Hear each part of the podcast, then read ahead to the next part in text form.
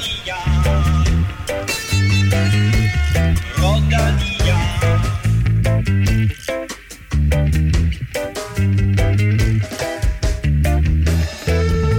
To enkeltstarter og to linjeløb, det var hvad VM cykling bestod af i 2020. Den amputerede udgave er netop slut, og det blev desværre ikke til en dansk medalje, men sikke en afslutning vi fik, da Julian Alaphilippe overtog Mads Pedersens VM-trøje. Hos kvinderne viste Holland sig igen som den suverænt stærkeste nation, mens tekniske problemer kostede en dansk topplacering. Og så har øh, Team Ineos Grenadiers støvsuget markedet for topryttere. Hør, hvilke fire klassenavne de har hentet til næste sæson. Og med det, så velkommen til min støvsugerbande, nemlig Kim Plesner og Stefan Djurhus. Tak for det. Kim, øh, en, eller Philip, en, en værdig verdensmester. Ja, det synes jeg bestemt. Han, øh, altså også den måde, han kører på i dag, han er jo sådan en gave til, til de fleste cykelløb, angribende hele tiden, ligesom øh, Pogacar. Og, øh, og hvad hedder det, øh, jeg synes, det var fortjent ovenpå en, en, en lille smule skuffende Tour de France, hvor han ikke rigtig fik det til at, at, at spille sådan i de der forsøg, han gjorde, og, og, og jeg synes, det ville have været, det ville have været frygteligt, hvis han var blevet hentet til sidst egentlig.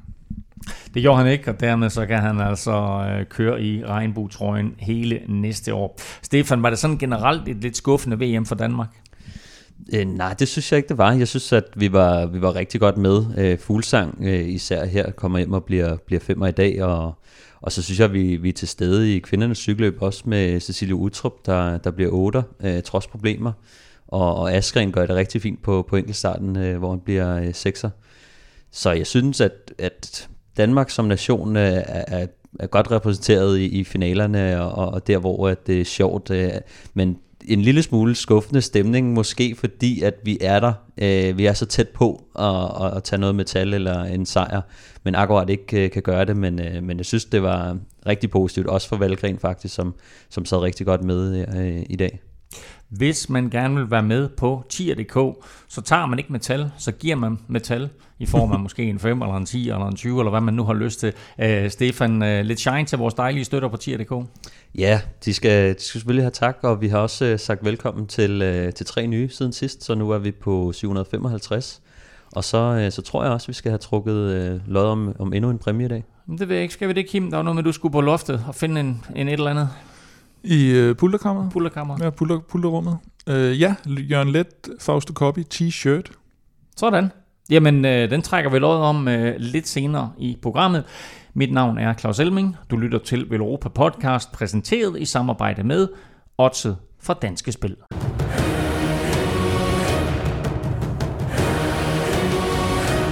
Herrenes linjeløb er altså netop slut, og Julian Alaphilippe er ny verdensmester, mens Jakob Fuglsang sluttede som nummer 5. 258 km, 9 omgange af 28,8 km, og så på det øverste stejle stykke af den sidste stigning, der gjorde Alaphilippe, hvad Alaphilippe han nu gør, og stak af. Hvordan, Stefan, kan han blive ved med det her? Jamen, det, jeg tror bare, han er den, den rytter med det bedste punch, og han, han er bare en, en vild cykelrytter, og, og en lille smule overrasket, synes jeg faktisk, øh, efter at øh, han har skuffet en lille smule, og det øh, lyder måske lidt mærkeligt, når man tænker på, at han alligevel vandt en etappesejr, og, og egentlig var ret godt med, men, men, men lignede ikke den overlegne Alaphilippe, som, som vi ellers øh, var vant til at Altså i Tour de France? Ja, i Tour de France, og, og så faktisk øh, det franske landshold har også øh, fået lidt kritik for ikke rigtigt at, at gøre det så godt ved VM, og, og det er så meget fedt at se, at øh, de faktisk... Øh, alligevel lægger godt pres på, gør løbet hårdt, og, og, og så han kan levere varen, det, øh, det er vildt. Ja, fordi der sker en masse ting i det løb her, men noget af det allerførste, der sker, det er jo faktisk, at det er franskmændene, der animerer det hele lige pludselig, og det er på den tredje sidste omgang, mm. der lægger de pres på, trykker opad, og der kan man se, der sker den første store udskilning. Og det må altså være, altså det er jo selvfølgelig for Alaphilippe, men det er meget tidligt i løbet. Ja, det er det. Det er det, og, og jeg tror også, at altså, det handler jo om at få, få cykelløbet tiltet over til, til hans fordel i forhold til sådan nogle rytter som uh, Wout van Aert og, og Matthews og nogle af de her øh, hurtige herrer. Det, de vil gerne have, at, at løbet skal blive hårdt, og øh, de vil gerne have den udskilling, sådan så Alaphilippe kan, kan stikke af med, med nogle af de allerbedste klatre. øh, og øh, og det, det, det, gør, det gør han så også akkurat. Øh, Fanart, han, øh, han var jo nok den store favorit, og øh, de får alligevel lige knækket ham øh, til allersidst her.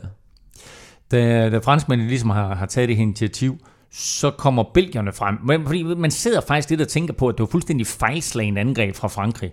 ja. øh, og det ender jo så med at være en genialitet, fordi Alaphilippe ender med at, at, at vinde det hele. Men da franskmændene ligesom har lavet den her første store udskilling, så er det belgierne, der kommer frem, og de sidder altså der med en god kvartet, skråstrej kvintet, øh, hvor vi lidt er i tvivl om, er det Wout van Aert, de kører for? Hvad, hvad er Greg van Avermaets rolle? Og så videre, men det var altså, øh, nu bliver han desværre kun to år, øh, fanart, Men øh, det er dem, der ligesom øh, tager teten der øh, på de sidste to omgange. Ja, altså øh, Tis Benot og Støjven og, og, og Tim Vellens gør et, øh, et rigtig godt stykke arbejde og, og holder deres kaptajner i front, og det var lidt, altså det var faktisk lidt svært at vide, om øh, Greg van Avermaet, han faktisk var i en hjælperolle, eller om det først er en, en rolle, han indtager til sidst, øh, når der bliver angrebet, og han godt kan se, at den er der måske ikke helt, øh, den, øh, det punch, han normalt øh, har, og den styrke, han normalt har. Så, så han ender lidt i en hjælperolle for Fanart til sidst, øh, men jeg tror mere, at, at det bare er et tegn på, at han måske ikke selv lige, altså han kan godt mærke, at, at han har den ikke lige i dag, og så øh, og, og Wout Fanart, han bare er flyvende en af de, øh, eller ikke et overraskende angreb, det har nok ikke været, fordi øh, det kan være, at øh, Pogacar, han også sad og så kvindernes løb i mhm. går, så han vidste godt, at med 41,7 km igen, der skal man stikke af. Så det gjorde han faktisk, Pogacar, og får sig et hul på op mod 30 sekunder, og man var sådan lidt i tvivl holder den her hjem? Altså kan han køre endnu en enkelt start øh, og, og, og slå alle andre øh, af de bedste rytter i hele verden? Ja, det, ja og, og så alligevel, så, så virker det også for fordi de lå jo de lå og holdt ham lidt i snor bagved, og, og, og som det udspillede sig til sidst, så, så lignede det lidt, at øh, han måske var i virkeligheden sendt ud for Roglic skyld, øh, i det Roglic, han, han sad meget godt med, da de så, da de så forhentede dem. Men øh, han er jo, altså, det er jo hans måde at køre på. Det er jo den der men, men, helt men, vanvittige Men var angreb. det et Pogacar-angreb, eller var det mere, som du siger, var det et spørgsmål om, nu lægger Pogacar sig ud, alle de andre har set, hvad han kan i Tour de France, de er skide mm. bange for ham, vi er nødt til at bruge nogle kræfter på at hente ham. Det var i hvert fald en måde, så, fordi Slovenien lå jo sammen med Danmark og tog en masse føringer i starten, så det var i hvert fald en måde at, at, at få det ansvar væk på at sende, sende en mand ud. Øh, og hvis han, altså det er, en, det er en meget, meget svær måde at vinde VM på, hvis han virkelig havde det som topambition, kan man sige, for holdet. Øh, og, og man kan sige, du kan jo godt have be, spil på, på begge strenge der, ikke? Du kan godt sige, at jamen, hvis han så kører væk, så vinder han jo bare. Og ellers, så kan Roglic sidde på frihjul nede bagved og lade de, lade de store nationer gøre arbejdet. Når, når han angriber på den måde der, så tror jeg heller ikke, at intentionen nødvendigvis var at komme alene afsted. Men, men det er mm. det, når man nogle gange, når man angriber, så ved man sgu ikke rigtigt, øh, om, man, om der kommer nogen med. Og, og, og jeg tror, at det var perfekt for Belgien og de andre, især at så stor en trussel, en, en mand, som, øh, som lige har vundet Tour de France, det, det er godt for dem, at han, han kommer ud og ligge solo, så jeg kan godt forstå, at de, de faktisk bare lader ham køre, fordi at, så har de masser af kilometer til at ligge og, og holde ham i snor, og så bliver han ligesom neutraliseret på den måde. Og, og hive ham ind på den afgørende stigning med, øh, med Wout van Aert og, og Alaphilippe og sådan, så ved man sgu ikke rigtig lige, hvor man har ham, men når man kan sende ham ud og, og hænge ham lidt til tørre på den måde, så, øh, så, øh, så var det faktisk meget godt for dem. Men, men det er øh, meget, meget interessant det der, Stefan, fordi hvordan, hvordan fungerer sådan noget i et cykelfelt, hvis man ved, at man har styr på ham? Lad mig, lad mig ham så bare øh, ligge derude og stege lidt. Jamen, det kan man jo sagtens. Nu, altså, det, nu havde det jo et par hjælperytter, der, øh, der sad frem og førte nogle ret stærke rytter i, i Benot og, og Tim Vellens og Støjven. Så når, når han angriber, og de kan mærke sådan, okay, det er lige en tak for hurtigt til, til mig nu, men, men de kan jo se ham et langt stykke hen ad vejen, så, øh, så mange gange så er det sådan lidt, de behøver ikke at gå overboard og, og lukke ham med det samme, hvis de bare kan, kan holde ham inden for, for rækkevidde, og det var det, de gjorde. Så, så jeg tror, at de var egentlig ret glade for, at han, han gjorde, som han gjorde, fordi at de kunne stadig være i kontrol, og der var ikke så mange andre, der skulle, der skulle ud og teste, teste dem af. Så, øh, så, så jo, det er noget, man, man, man gerne vil øh, gøre, hvis det er nogle af de gode rytter, der, der angriber, så, så giver det meget bedre mening at, øh, at trække ham ind på den måde, og så bare lade ham stege, fordi man ved også godt, 41 km, det er langt, specielt når du har øh, 220 km i benene på det tidspunkt. Så, øh, så, så det er lidt sværere at, at lave det, det nummer der. Der skal man virkelig have fart på. Roglic ender, er undskyld, Pogacar ender med øh, at blive en non-faktor i, i det her løb, bortset fra det her fremstød. Altså, øh, det hele bliver samlet, og så kommer Nibali med et fremstød, som virkelig er der, hvor man kan sige, at øh, æbletræet det bliver rystet, fordi der ryger mange rytter af, og der bliver det sådan lidt øh, angreb på angreb. Og da det hele det så ligesom er overstået, så er der en seksmandsgruppe, der er afsted, hvor der ikke sidder en italiener. Så Nibali forsøgte, og det gav altså italiensk bagslag på hjemmebane. Ja, du havde øh, Caruso, der forsøgte lige inden, og, og de kørte i, i det hele taget der, hvor belgierne begynder at sætte pres på. Øh, efter Pogacar, der ligger de i, i anden række, og er dem, der, der, der kommer op og, og begynder at tage lidt ansvar der. Men det er rigtigt nok, de havde jo nogle kort, de havde også, øh, de havde Ulisi, de havde Nibali. Ulisi, hvis det blev kørt lidt mere stille og roligt, det gjorde det så ikke, så, så, han, øh, så ville han være hurtig i afslutningen, hvor Nibali helst skal, skal stikke afsted, og så fik han en lille forspring på nedkørslen, men, men det hele blev holdt sådan nogenlunde samlet, og så, øh, ja, så kommer den her gruppe afsted, og, og det jeg synes, der er, er interessant i forhold til, da, da Alaphilippe stikker afsted, og det der du spurgte om helt i starten også med, hvordan kan han blive ved med at gøre det, der sidder, Fuglsang sidder jo relativt sådan køligt og stille og roligt, da han, da han stikker afsted. Men så alligevel lige efter, at Philippe er stukket afsted, så laver Fuglsang sit forsøg, og får ikke sådan helt skivet de andre, og kommer ikke helt op til Alaphilippe. Så set i bagklogskabens lys, skulle han måske have gjort det samtidig med Alaphilippe, men så ved han jo også godt, at han har ikke det punch, som alle Philippe, så, så, så Nå, det er sådan lidt... så de to komme ind gang på gang sammen sidste ja, ja, år, ikke? Altså, så i... der er ikke nogen, der kunne gå med i det der hug, og man så også, Fanart kunne ikke gå med i det, Kwiatkowski sad lige bagved, kunne ikke gå med i det, Fuglsang gemmer sit hug til lige lidt senere, når der falder lidt ro på, fordi så har han måske lige fået samlet lidt kræfter. Så det, det er bare sådan lidt øh, det der med, at nogle gange må man bare øh, erkende, at man har tabt til en bedre modstander, og det, altså, der var ikke rigtig noget at gøre der for nogle af dem. Det er en vild seksmandsgruppe, der sidder der til sidst. Uh, mm. Det er Fuglsang, det er Mark Hirschi, det er Wout van Aert, det er den senere vinder, Julian Alaphilippe, så er det Roglic, og så er det Kwiatkowski. Hmm. Altså de seks der, ikke? det er jo alle sammen seks, øh, både medaljekandidater, men også vinderkandidater. Uh, og som du siger, Kim, Alaphilippe stikker, Fuglsang stikker efterfølgende mm. og får Kwiatkowski med, og kan ikke komme væk. Wout van Aert kommer op, og da Wout ja. van Aert han er op, så er det sådan lidt, nah, så fiser mm. det lidt ud. Og så bliver de fem samlet bag Alaphilippe. Og de fem rytter, der sidder der og jagter Alaphilippe, de har sådan 10, 12, 14 sekunder hele tiden op til Alaphilippe. Man kan ikke lukke ham. Det er det, altså det, er det, det, er det absolut bedste, der sker for Alaphilippe, det er, at de alle sammen bliver samlet. Fordi så kan de ikke rigtig blive enige. Fordi så sidder de, og det var det, vi også talte om, så sidder de den der, og vi har talt om det mange gange, at den, der forsøger at lukke det hul, ved godt, at han vinder ikke. Og den eneste grund til, at de skal køre op til ham, det er jo for at kunne vinde. For ellers kan de lige så godt køre om anden og tredje pladsen. Og det, gør, og det kommer de også til, hvis det er dem, der, der brænder for mange tændstikker af på vej op der. Så det bliver en, en låst situation, og det er det der, netop hvis, hvis Fuglsang nu var kommet afsted med Kwiatkowski, så kunne de to meget nemmere ligesom sige, okay, nu ved vi, at vi får sølv og bronze, men vi kan jo lige så godt bare køre selv helt i hegnet, og så prøve at få den der fucking guldmedalje, der ligger deroppe og venter. Men når du har sådan nogen på slæb, og det skal vi også lige have diskuteret med Roglic for eksempel, der var den, der absolut ikke gad at tage nogen føringer, så bliver det, det her låste spil nede bagved. Jeg tror også, det, der, der faktisk var større chance for, hvis nu Fuglsang han, havde, han var kommet væk fra dem, så tror jeg, der var større chance for, at han kom op alene. Ja, lige præcis. Fordi så snart, at, at man bliver lukket, så, så, så går pusen lidt fra, mm. øh, fra det, man er gang i, og, ja. og så skal man til at forholde sig til en, til en ny situation, og, og det spil der, der, der kommer. Man så også, at samarbejdet var der egentlig okay, men, men når man tager de der føringer, så, vil det, så er det altid sådan, så skal man altid lige igennem en lille smule, fordi hvis nu der kommer et angreb, så skal man lige kunne sidde med, og det var også... Og lidt, lidt til spurten, ikke? Skal du også ja, lige have i posen, ikke? Og vi så for eksempel, Wout van Aert gjorde det et par gange, hvor han mm. lige går frem og trykker, og der var jo Mark Hirschi jo ved at, at, at ryge, og, mm. og Roglic var faktisk også ved at blive sat på det, så, så, så samarbejdet spillede ikke optimalt, men det ser man, det spillede bedre her, end man ellers ser, men, øh, men ikke helt godt nok til at komme op til Alaphilippe. Tom Dumoulin gav et interview i målzonen efter løbet, hvor han sagde, uh, stor tillykke til Alaphilippe, han er en værdig verdensmester. Jeg havde selvfølgelig helst set min holdkammerat Wout van Aert vinde. Mm. Og det lægger lidt op til det, som jeg tror, du spekulerer i, Kim, mm. nemlig, hvorfor, hvis Roglic ikke er der, hvorfor tager han ikke nogen føringer her og hjælper femmandsgruppen til at hente Julian Alaphilippe, så Roglic's holdkammerat Wout van Aert kan vinde. Ja, det virker meget, meget underligt, fordi selvfølgelig hvis han sad med stjerneben og selv troede, han kunne enten vinde medalje eller komme op og simpelthen blive verdensmester, når, når, når de fik hentet ham, så er, det, så er det bedst for ham at bare indgå i sådan en, en, gang rulleskift der, og så, så se, om de kunne komme op. Men han lå jo flere gange, og, hvor de måtte have fat i ham, hvor han sprang føringer over. Han var ved at komme i problemer netop, som Stefan sagde, når Fanart han trykkede ordentligt på. Så han vidste godt, at han kom ikke til at, at spille nogen rolle. Han bliver sidst i spurten, da de kommer ind.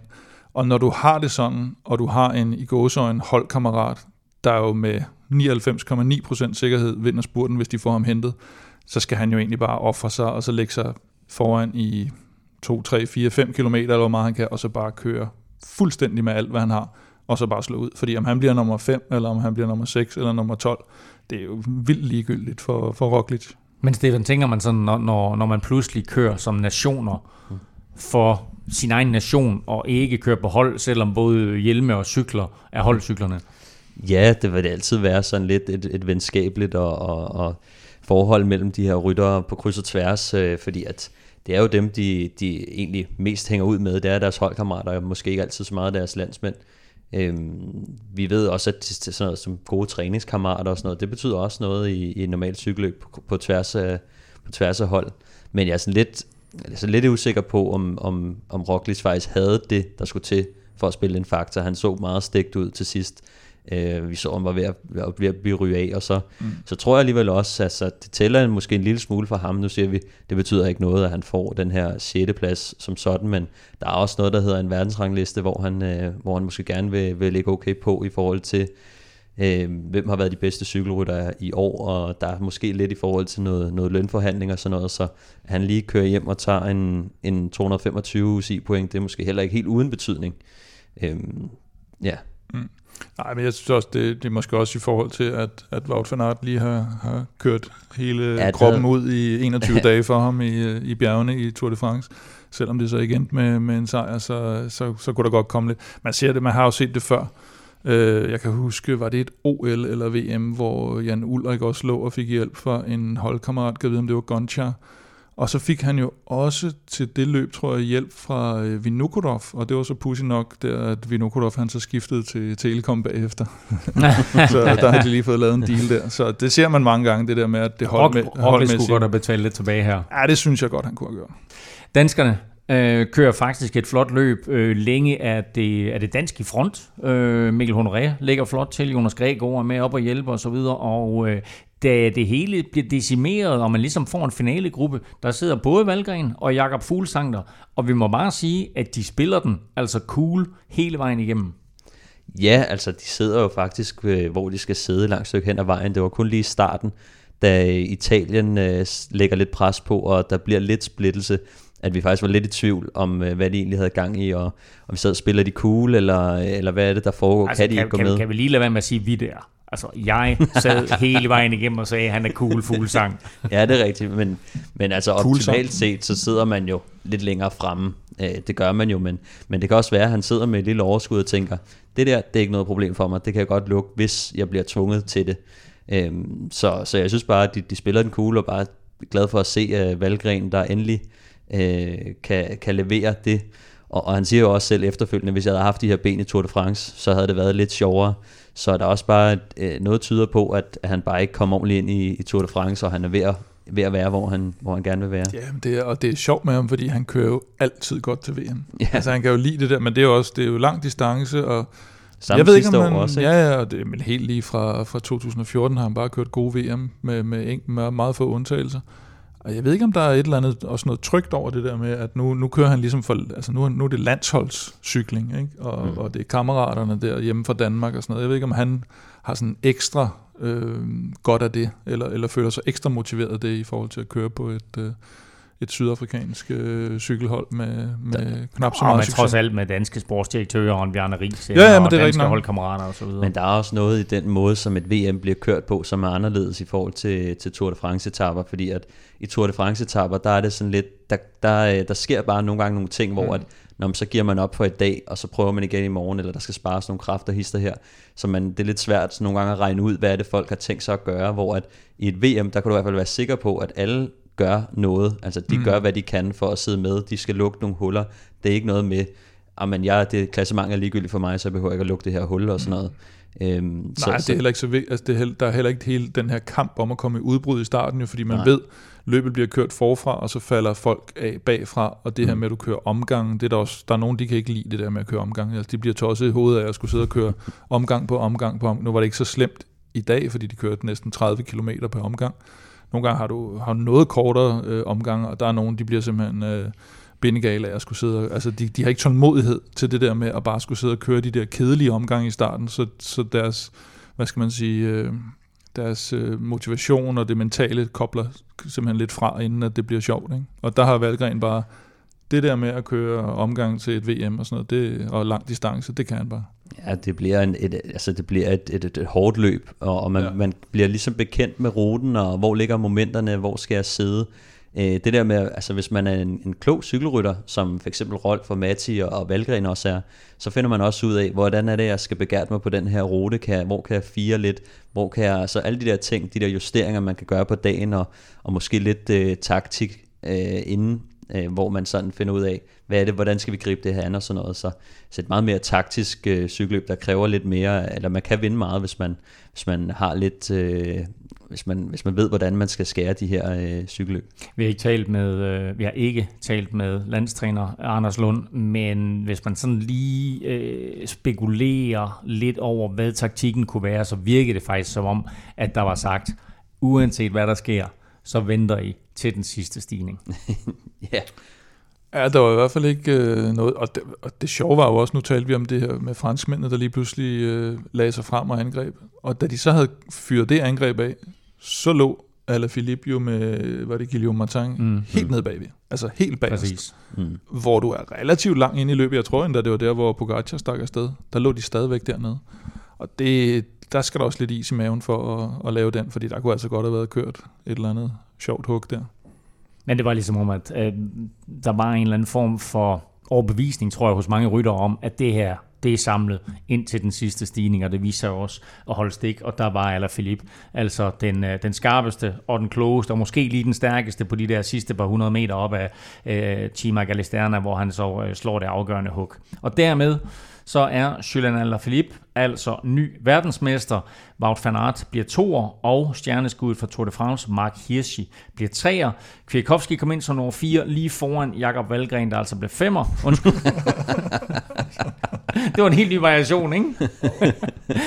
ind foran Jakob Fuglsang, der bliver femmer, og så med Michael Valgren ind på en øh, ganske respektabel 11. plads. Og så, mine herrer, skal vi naturligvis ikke glemme, at vi lige har en quiz, vi skal have skudt i gang. Og øh, efter sidste uge, der, eller sidste udsendelse, der er du kommet foran, Kim. Du har været bagud ja, to gange, har du været bagud med fire point, men nu er du faktisk foran med 24-23. Mm. Så lidt ligesom Fuglsang og lidt ligesom Alaphilippe, så havde du altså is i maven og blev siddende der helt iskoldt og vidste, at du ville komme tilbage. I hvert fald helt iskold, men øh, jeg vidste ikke, jeg ville komme tilbage. nu er du foran 24-23, dermed så har du øh, serveretten, Stefan, det vender vi tilbage til senere.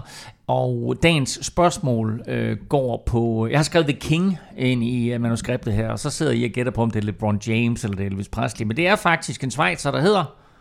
Stefan Küng. Stefan Küng. Mm. Fordi øh, lidt senere, der skal vi tale om enkeltstarten, og der øh, fik han jo en bronzemedalje. Og dermed så blev han faktisk en af bare fire ryttere igennem historien, der har vundet både en medalje ved VM i enkeltstart og mm. i linjeløbet. Mm. Der er tre point at hente, for der er tre andre ryttere. Og øh, Stefan, som sagt, serveretten, så du har altså mulighed for at score to point eller tre point, hvis du er rigtig skarp. Og der er aldrig nogen, der har vundet begge dele i samme år, vel? Kun hos kvinderne. Det, og, det her, det er kun, og det her det er kun herrerne, vi taler om. Tak, så fik så det, det, det var godt, du lige fik præciseret det. Så fik kun, du den ledetråd, Stefan. Kim, han sidder altid og fedter nogle små ledetråd. Fisker ledetråd. Det, ah, men jeg ved ikke, om det er ledetråd. Det er mere præciseringer, vil jeg sige. Nå, men spørgsmålet er forstået. Yes. Så har jeg kun én regel til jer to. Hvad var spørgsmålet? Nej, kør bare videre. As you were. De her, lad nu være med at google. Og så er jeg selvfølgelig nødt til lige nu at, at komme med en, en, øh, en lille justering her, fordi vi har netop set Wout van Aert. Du har været inde og google. Dog ikke, men øh, Stefan siger, jamen, hvad med Wout van Aert? Og det er fuldstændig rigtigt, Stefan. Øh, Wout van Aert har jo lige vundet sølv i både, hvad der var der, Kim? En af jer sagde det. Ved, Wout van Aert har jo lige vundet sølv, ja. både i, øh, i linjeløbet og i enkeltstarten. Så han er jo faktisk den første mand, der nogensinde har præsteret at vinde øh, VM-medaljer ved samme VM i enkeltstart og, øh, og linjeløbet. Det ændrer ikke på quizzen, der Så, altså hedder, hvem er de tre andre, udover nu Wout van Aert og Stefan Køng, der har vundet medalje ved VM? Hvem er de tre andre? Ja, præcis. I er, I er med for helvede. Fordi fredag kørte herrerne enkeltstart ved VM, og øh, det foregik altså på en 31,7 km, sådan en forholdsvis flad rute med start og mål på den tidligere Formel 1-bane Autodromo Enzo Edino Ferrari. Og det blev til italiensk hjemme- og favoritsejr til Filippo Gano, øh, som var helt i særklasse. Han sluttede 26 sekunder foran netop Wout van Aert, mens øh, danske Kasper Askren altså sluttede som en flot nummer 6. Garner, han var helt suveræn, specielt ud til mellemtiden, hvor der var modvind. Ja, det var helt vanvittigt, og også generelt synes jeg, han var, han var i særklasse, fordi der var samme tidsafstand fra ham ned til nummer to øh, Fanart, som der var for Fanart ned til nummer 8. Jeg tror, det var Campenarts, der blev, der blev nummer 8. Så, øh, så selvom han tabte lidt på, på, på hjemvejen, så, øh, så var det en ret suveræn sejr til ham, der også var favorit fra starten. Askren, han kørte til gengæld uh, utrolig hurtigt i medvinden. Altså på vej hjem den sidste halvdel af løbet. Ja, det er rigtigt. Der bliver han kun slået af, jeg tror det er 6 sekunder, han bliver slået af Fanart, som jo henter hele 20 sekunder på, øh, på, på Ghana på, på hjemturen i, i medvind. Og han sagde også bagefter, Askren jo, at, øh, at han, kunne, han kunne bare være blevet ved. Var det ikke det, han sagde til, til TV2? At uh, ja, han kunne bare blive ved i, i 10-15 km mere. Ja, jeg, jeg tror også, at, at, at når, han men, at når han siger det, så er det også fordi, at man måske ikke har haft super meget drev i den i, starten, og øh, jeg tænkte i hvert fald, at, at det er jo forståeligt nogle gange, når man, han kommer lige fra et, øh, fra et rigtig hårdt øh, Tour de France, der slutter søndag, og så øh, allerede øh, med enkeltstarten fredag. Det er altså ikke ret meget tid, men man får lov til at, at slappe af og, og skal sætte sig op igen. Så, så når Askren øh, med sin dieselmotor, øh, det, det, det kan godt øh, være rigtig svært for ham at få, få den op i omdrejninger på, på en så relativt øh, kort enkeltstart på, på kun de her 32 kilometer. Så, så når man har de her, de her trætte ben, så, øh, så skal man lige lidt i gang igen. Men er, er det ikke også usædvanligt, at den kun er på 31,7 km sådan historisk set i VM-sammenhæng? Jo, det, det er det faktisk. Øh, de plejer jo at være på, på de her lidt, lidt over 50 km en gang imellem, så, øh, så ser vi dem lidt kortere, hvis der nu er et bjerg på, som vi så i, i Bergen i, i 17. Øhm, den, den skulle oprindeligt også have været på 47 km den øh, i Schweiz. Øh, nu blev det så i Imola i stedet for en, og en kortere, og det giver jo øh, kan man sige, en fordel til, til nogle af de specialister, som, som går meget op i aerodynamik, men også har noget power, og jeg synes, det var, det var meget sjovt at se, hvem, hvem der egentlig vinder de her. Øh, fordi det er en lidt, lidt en smule anderledes type øh, enkeltstart, end, end de her på øh, Øh, 54-57 øh, km i timen. Der, der er jo, nu, nu er det ikke for at sige prolog, men der er jo sådan lidt øh, andre typer, der gør sig godt i en prolog, versus en lang enkeltstart, og det her, det ligger jo så øh, lidt, lidt midt imellem. Øh, Askren ville altså som sagt øh, gerne have haft en, øh, en lidt længere enkeltstart. Han klarede sig altså stadigvæk øh, rimelig fornuftigt og kommer altså ind som nummer 6, mener jeg det var. Ikke? Øh, Kim, du kom til gengæld med endnu en konspirationsteori og røg ind i sådan en mini shitstorm, kan vi godt tillade os at kalde det på Twitter.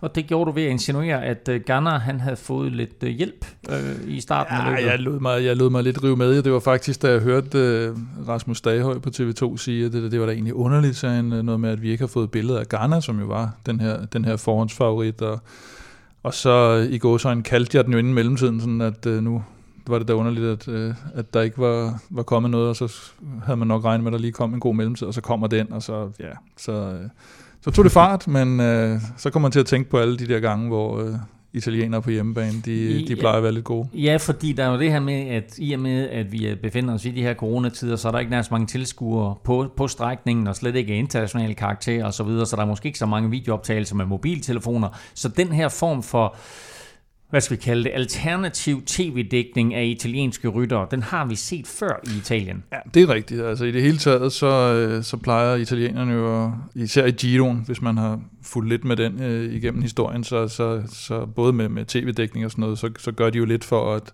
at deres hjemmefavoritter skal, skal vinde. Det værste eksempel, det er jo nok fra, øh, fra 1984 i Giro d'Italia. Som, øh, der var som, ikke noget, der mobiltelefoner. Der var ikke noget, og der var heller ikke rigtig øh, så meget tv-dækning af, af, af, af det hele i hvert fald. Øh, og, øh, og der mener Fignon jo blandt andet i den der bog, han, han, den der meget legendariske bog, han skrev, When We Were Young and Carefree, tror jeg den hedder. Øh, og der, der mente han jo, at øh, italienerne havde gjort øh, alt for, at øh, Francesco Moser, den, øh, den store hjemmefavorit, han skulle vinde. Blandt andet på, øh, på 19. etape, hvor Fignon han får, øh, får kørt væk fra ham på etappen for, til Val Gardena og får mekaniske problemer, så mener han ikke, at han får lov at få sin øh, sportsdirektørbil op og, og hjælpe ham. Øh, 20. etape, der sløjfer arrangørerne så Stelvio passet, fordi de mener, der ligger for meget sne på, og der var så ret mange observatører åbenbart, der sagde, at øh, det kunne man nok godt have kørt over, også når man ser, hvad, hvad de tidligere har, har forceret af den slags i, øh, i blandt andet Giroen. Og, øh, og så var der den her specielle med den sidste enkeltstart, jeg tror, Fignon han fører med omkring 1.20, og så, øh, og så tænker jeg, det er nok, det burde egentlig være nok til at sikre sig sejren. Og der mener han jo så simpelthen, at, at de havde øh, nogle helikoptere, der så fløj bagved Francesco Mosa for at skabe medvind, og foran Fignon, eller for at skabe medvind, og foran Fignon for at skabe modvind, og det ender med, at Mosa han slår ham med, med to og et halvt minut og tager en, en, en sikker sejr. Så, øh, så jeg vil sige, det, det, det er så måske et af de mere grælde eksempler, men der har været i, øh, i Giro d'Italia, hvor... Øh, jeg tror det er Pinotti, Brusegin, øh, Nibali kan jeg huske et år også, der lige pludselig... Øh, der er også nogle sindssyge optagelser af Nibali, der får mega meget pace på. Ja, men det, det er noget helt andet. Det var dengang, han røg ud af Vueltaen, kan man sige. Men, øh, men her der er det sådan noget med netop, at du, at du så ikke har set dem og så lige pludselig så kommer de med sådan en eller anden fantom mellemtid. Ardo øh, var der et godt eksempel også på. Han, også, han har lavet noget, det var mere, mere på en prolog, tror jeg. Det var i Giroen, ikke, hvor han lige pludselig kom ja. med en eller anden vanvittig comeback. Der har bare været nogle af de der eksempler, hvor man sad og tænkte, gud, kan vide, om de, om de lige kører sådan en igen. Men altså, det er jo svært at sige. Jeg har også set det, der er en, en venlig øh, lytter, skråstreg, øh, en på SoMe, der har uploadet nogle videoer, hvor der er, der kan man jo selvfølgelig ikke se noget pace. Man kan sige, at den bil, der ligger bagved, ligger måske lidt tæt på, og det, det kan også give, øh, give lidt af hjælp, men der er ikke, der er ikke som sådan noget, der... Man ser der typisk, at sportsdirektøren de prøver at køre så tæt på som ja. muligt, når der ikke er, er nogen, der kigger, fordi de ved godt, at man får lidt, lidt ekstra fart i cyklen, når, mm. når, man, når man bryder vinden bag, øh, Ja, så det er faktisk ikke kun pace foran, det er også bagved og så ja. videre. Øh, men altså, der er ikke... Men altså, der er heller ikke, altså, her er det jo ikke sådan, at der lige pludselig, at Garner han øh, opstår som øh, enkeltstartsrytter lige pludselig. Han er jo ja. både forhåndsfavorit, stor enkeltstartsrytter, har vundet øh, den seneste enkeltstart inden løbet og sådan noget, så det er ikke det. Det er jo mere det, at øh, den, den der med, at du har slet ikke set ham, øh, hvad, som jeg også øh, tror, jeg skrev i stedet. Det svarer lidt til, at øh, Messi scorer hat i første halvleg, og så vælger man at, overhovedet ikke at vise ham. Øh, og så kommer den der brav af en mellemtid, hvor han, jeg tror, han slog øh, Fanart med, var det 46 sekunder på 15 km, ikke? Øh, det, det er alligevel også en chat at tage for Fanart, øh, en, en, øh, en 3 sekunder per kilometer, ikke? Men altså, jeg tror, altså uanset om han så har fået lidt pace, så tror jeg, han havde vundet alligevel, så han, var, han er godt kørende i øjeblikket. De seneste tre års verdensmester, Tom Dumoulin og øh, Rohan Dennis, de var også blandt favoritterne, og øh, hvis de fik pace, så fik de i hvert fald ikke nok, for de fik, ikke, de fik det ikke uh, rigtigt til at spille. Jeg synes, at øh, Dumoulin, som jeg husker det, var godt med ud til mellemtiden, men, men så er han jo ved at styrte til og sidst. det er rigtigt, han var meget tæt på. Og... For foden ud af pedalen, ja. som jeg husker det, da han er ved at komme ind på, på, øh, på banen der til sidst. Rowan Dennis, lidt det samme, altså de ender jo, ender de som, øh, hvad hedder det, Rowan Dennis øh, og, og Garen Thomas ender som 4 og 5, og efter faktisk de der tre Ineos, de ligger 1, 2 og 3 ved, ved mellemtiden. Garen Thomas sagde så noget med, at han øh, manglede både sin cykelcomputer, og øh, øh, han kunne ikke se, hvor mange watt han kørte, og for en sky indhjælpsrytter, der er det jo det værste, der kan komme, man kan komme ud for. Fordi det der med at køre på, på, på fornemmelsen, det har de jo ikke prøvet i 10 år nu. Nej, det var, gjorde vel øh, Pogacar vel, øh, i, i Tour de France øh, enkeltstarten, var der lidt uh, historie om. At, uh, han gad ikke at have den, eller hvad? Ja, ja. ja. Øh, det synes jeg var han kørte bare så stærkt, som han kunne, sagde han efterfølgende. Altså, han fik ingen tid, og han trykkede bare igennem. Men det er jo faktisk, altså, det er jo et sindssygt vigtigt redskab, fordi at det er så svært at mærke på sin egen krop, hvor man er nogle gange, så, man, så har man det godt, og så, øh, og så kommer man til at presse den for meget, og så går man ned senere hen. Så hele den der fornemmelse der, den, øh, den er rigtig, rigtig, rigtig svær at, at vurdere øh, for, for en cykelrytter. Der er nogle øh, få specialister, som, øh, som er bedre til det end andre. Nogle, som har kørt rigtig, rigtig meget enkeltstart, men, men ellers så er det en super vigtigt øh, redskab, øh, fordi man har jo ofte lagt en, en plan. Øh, for eksempel Ghana, kunne jeg forestille mig, mm øh, vil gerne lægge lidt hårdere ud øh, på de første 15 km, hvor at enkeltstarten er hårdest, og, og du kan vinde mest tid. Øh, men men der, der lægger man altså en plan, at det er sådan, at jeg skal køre 420 watt frem til det her punkt, mm. og så skal jeg prøve at se, om jeg kan holde den, ellers så skal jeg måske sænke den til 400 eller sådan et eller andet. Øh, så, så det er noget, man prøver at økonomisere lidt, hvor, hvor er det, jeg skal, skal lægge kræfterne, og, og, og hvad er det, jeg skal holde de, de forskellige punkter. Ja, der er jo stor forskel på os, altså netop om det er på en enkelt start, eller som man jo så Skyholdet meget introducere, mm. at man også begyndte at køre med det på, øh, på almindelige etaper. Øh, og der kan jeg jo, mener jeg huske dengang, at, øh, at de her SRM-computere kom ind i billedet, og man lå og trænede med dem, og Ries begyndte at indføre alt det med intervaltræning og så videre, hvor du skulle ligge i de der øh, områder, også når de trænede. De måtte ikke bare køre sammen i grupper. Hvis øh, Ivan Barsu skulle køre et program, så lå Bobby Julik måske lidt bagved, og så var det pisse irriterende, at du havde den der fornemmelse af, han måtte ikke køre op til Barsu, selvom han jo lå med gode ben til træning, men han skulle følge de her watt, han skulle køre, og det var sådan meget underligt for dem, at de ikke skulle følge øh, en, en rytme, eller den dynamik. Eller et instinkt. Der, ja, at der skulle man holde sig til, så skulle man ligesom lægge mm. bånd på sig selv, men, men, det, men der var der også noget med, at øh, det der med, om man, at man så ikke måtte have dem på i løb, fordi det ødelagde jo så det der med, at hvis du sidder og bliver for afhængig af det, og så er der en eller anden, så stikker Marco Pantani, eller hvem det nu øh, måtte være, ikke lige der, men øh, tidligere, på sit instinkt, og så sidder du og kigger, og så tænker du, om jeg kører et eller andet forkert antal watt, så er du nødt til at gå med, kan man sige, hvis det er løbsafgørende. Så der, det kan også holde dig tilbage i Men det er jo egentlig lidt sjovt, fordi rent teknologisk, så har VM jo ikke taget radiokommunikation med ind. Mm. Så den del er jo taget ud af linjeløbet. Der skal man køre mere på instinkt og, og, og de erfaringer, man nu har med at køre øh, som holdkammerater, enten man er to eller tre eller fire eller otte, som vi var i dag med Danmark. Men i enkeltstarten, der får man altså stadigvæk, eller der får man så lov til at bruge ny teknologi. Ja, men der har du jo bilen lige bagved, der kan sidde og roe øh, til dig på bedste øh, Christian Andersen stil. Den, den, er ikke, den er ikke så vigtig på enkeltstarten, mm. som, øh, som den er i, i, i linjeløbet. Og øh, altså jeg ved ikke, der, det er kun at, at, at hæppe lidt, men der er altså også nogen, som, som bruger det til at, at fortælle rytteren, hvor han er henne på ruten, fordi at at, Jamen, jeg, øh, jeg mener du, også cykelcomputeren, ikke? At det er sådan, at, at her der har du en, altså, at hvis nu man skulle køre på instinkt, og man skulle køre på, du ved, sådan mm. fornemmelsen af, hvor man er henne som, som rytter i forhold til, åh, oh, nu er der modvind, og nu er der medvind, nu går det opad, nu går det nedad, og kører jeg for langsomt, eller kører jeg for stærkt i forhold til, hvordan fanart han kører. Så skulle man jo fjerne cykelcomputeren fra enkeltstarten og så sige, nu er det simpelthen bare et spørgsmål om, hvordan har du det, og mm. hvordan lægger du din strategi, og tror du på, at, at det, det, den måde, du træder på mm. nu er den rigtige? Det ville være sjovt at se, synes mm. jeg, fordi at, at man kommer ud og se nogen, der, der vil sætte nogle vanvittige tider og, og få nogle tidstab nogle steder, hvor at, mm. at, fordi at, at de bliver nødt til at, at mærke sig frem til det. Jeg synes selv, at det har været øh, ekstremt svært at finde ud af, hvor øh, jeg skulle lægge. Øh, altså, så, og nogle gange, når man har dårlige ben, så, så, så har det været rart for mig, at jeg kunne sidde og mærke sådan, ah, men det her, det ved jeg, jeg kan holde. Så selvom jeg har det dårligt, så må jeg bare holde ud, fordi at, at jeg går ikke ned på de her vat, det, det kan jeg godt. Og så, altså, men, men jeg synes, det, det vil være interessant faktisk at se, fordi at det vil kræve meget mere. Af, men det er jo det, det er jo måske det, man så med, med Pogacar, så, altså, fordi han er jo nødt til bare der at gå ind, og så bare lægge det hele ude på ruten, ikke? og mm. sige, så dør jeg med skoene på, halvvejs op ad bjerget, hvis ikke øh, det holder, fordi man, jeg er nødt til bare at køre max hele tiden. Man så ham også at køre mega stærkt fra starten af, og hvis han nu, altså mm. det kan være, at han bare havde en ekstraordinær god dag, og øh, derfor så har, han, så har han bare haft en god fornemmelse og lagt øh, hårdt for land, hvor Roglic måske har mere tænkt sådan, jamen jeg skal holde det her øh, antal, og så finder han ud af senere hen, at, at måske skulle han have kørt lidt hurtigere i starten, eller, mm. eller måske havde han bare ikke altså, det er også, kan også være et problem nogle gange, hvis du ved, at du skal holde, nu tager jeg siger bare 420 igen, og så kan du ikke holde det. Og så, altså, så, så går man fuldstændig øh, ned på det der, øh, når man bare kan se, at jeg kan ikke holde det der, som jeg skulle holde. Øh, det er mega stressende.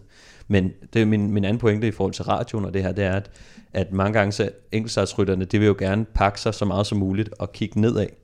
Øh, og øh, det kan være ret vigtigt at have en sportsdirektør bagved, der siger, du Pas kører, på, du kører lige ud, ja, eller sådan, eller, eller de siger til dem, du kigger bare ned, kigger ned, og så siger de, der kommer til højre sving heroppe lige om lidt, og så ved de, okay, fint nok, så skal jeg kigge op nu.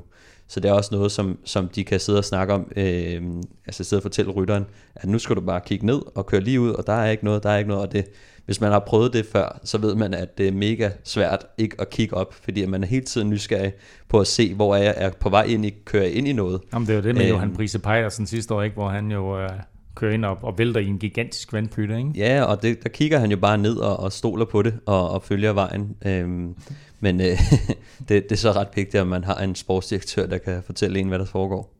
Asger en fuld som sagt vejen øh, og øh, kørt rigtig stærkt på den sidste halvdel. Han blev øh, nummer 6, øh, hvilket må sige at være, være fuldt ud godkendt.